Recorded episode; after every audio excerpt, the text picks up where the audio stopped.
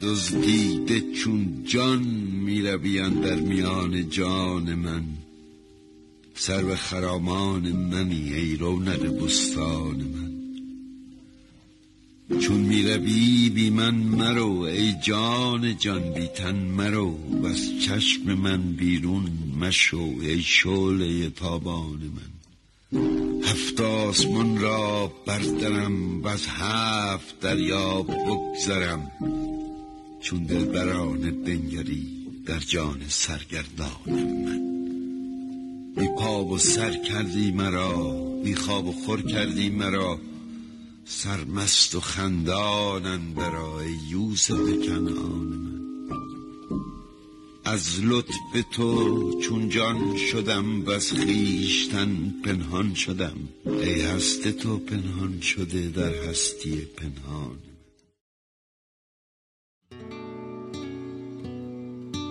پادکست شماره 9 شاعر سپید.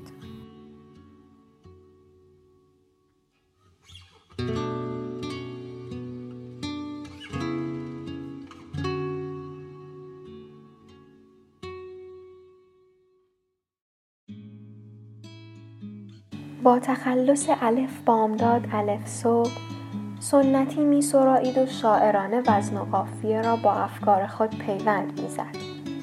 که در ارتباط با آن خود می‌گوید این قدم های اولین کودکی است که می‌خواسته راه بیفتد که به ناچار دستش را به دیوار گرفته. کودک شاملو یا کودک شعر به وزنها بیاعتنایی و با گذر زمان سنتی سرودن را رها کرد.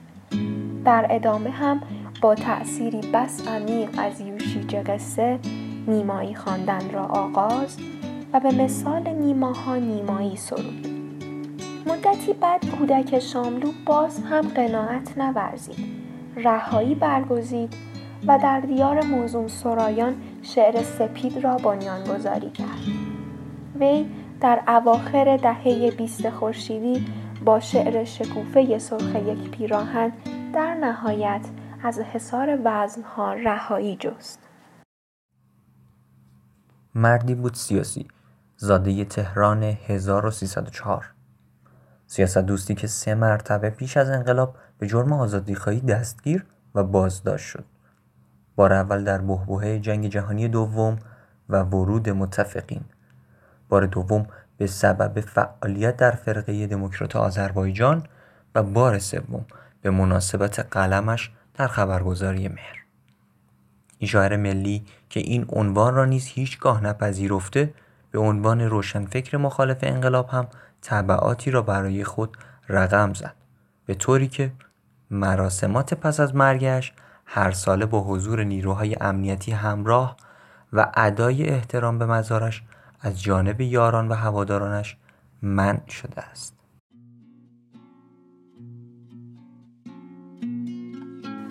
سیاوش سامان سیروس و ساقی. چهار سین شاملو که تنها خوشایندی است از ازدواج نافرجامش با اشرف اسلامیه پس از اشرف هم باری دیگر در سی و دو سالگی با توسی حائری بنای زندگی نهاد که آن نیز بیش از چهار سال دوام نداشت. در این سالها که نه عاشقانه ای می سرود و نه چون خوی کمال طلبش به مثال عاشقان می نمود احمد شاملو شاملوی قصه نشد. اما در واپسین لحظات تاریکی در میان گلهای پژمرده گلدانش این بار محبتی جوانه زد سبز.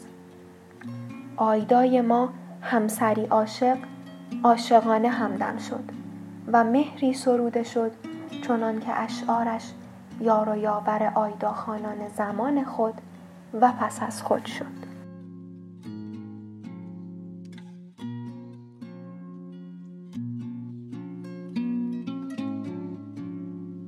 سالهای پایانی را نیز در آغوش آیدا بود.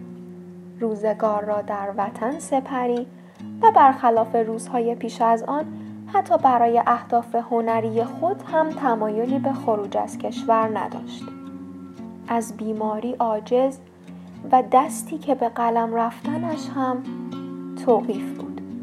ویلچر نشینی انزوا طلب که همنشینیش با دیابت نیز قطع پای راستش را رقم زد.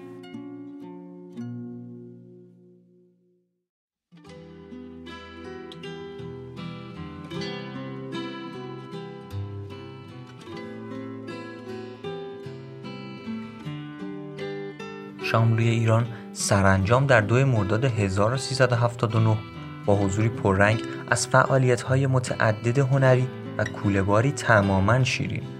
از ترجمه شازده کوچولو گرفته تا نویسندگی برای فیلمهایی با بازی ناصر ملک بطیعی بار بر زمین نهاد و برای همیشه چشم از جهان فرو است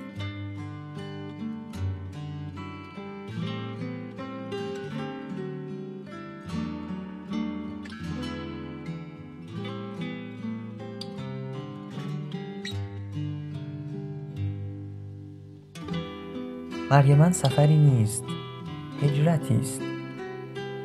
خوشا رها کردن و رفتن خوابی دیگر به مردابی دیگر.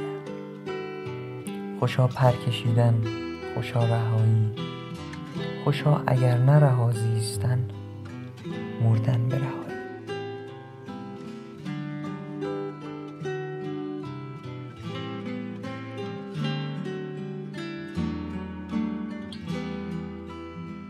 پادکست شاعر سپید. احمد شاملو رو شنیدید از رادیو چاوش.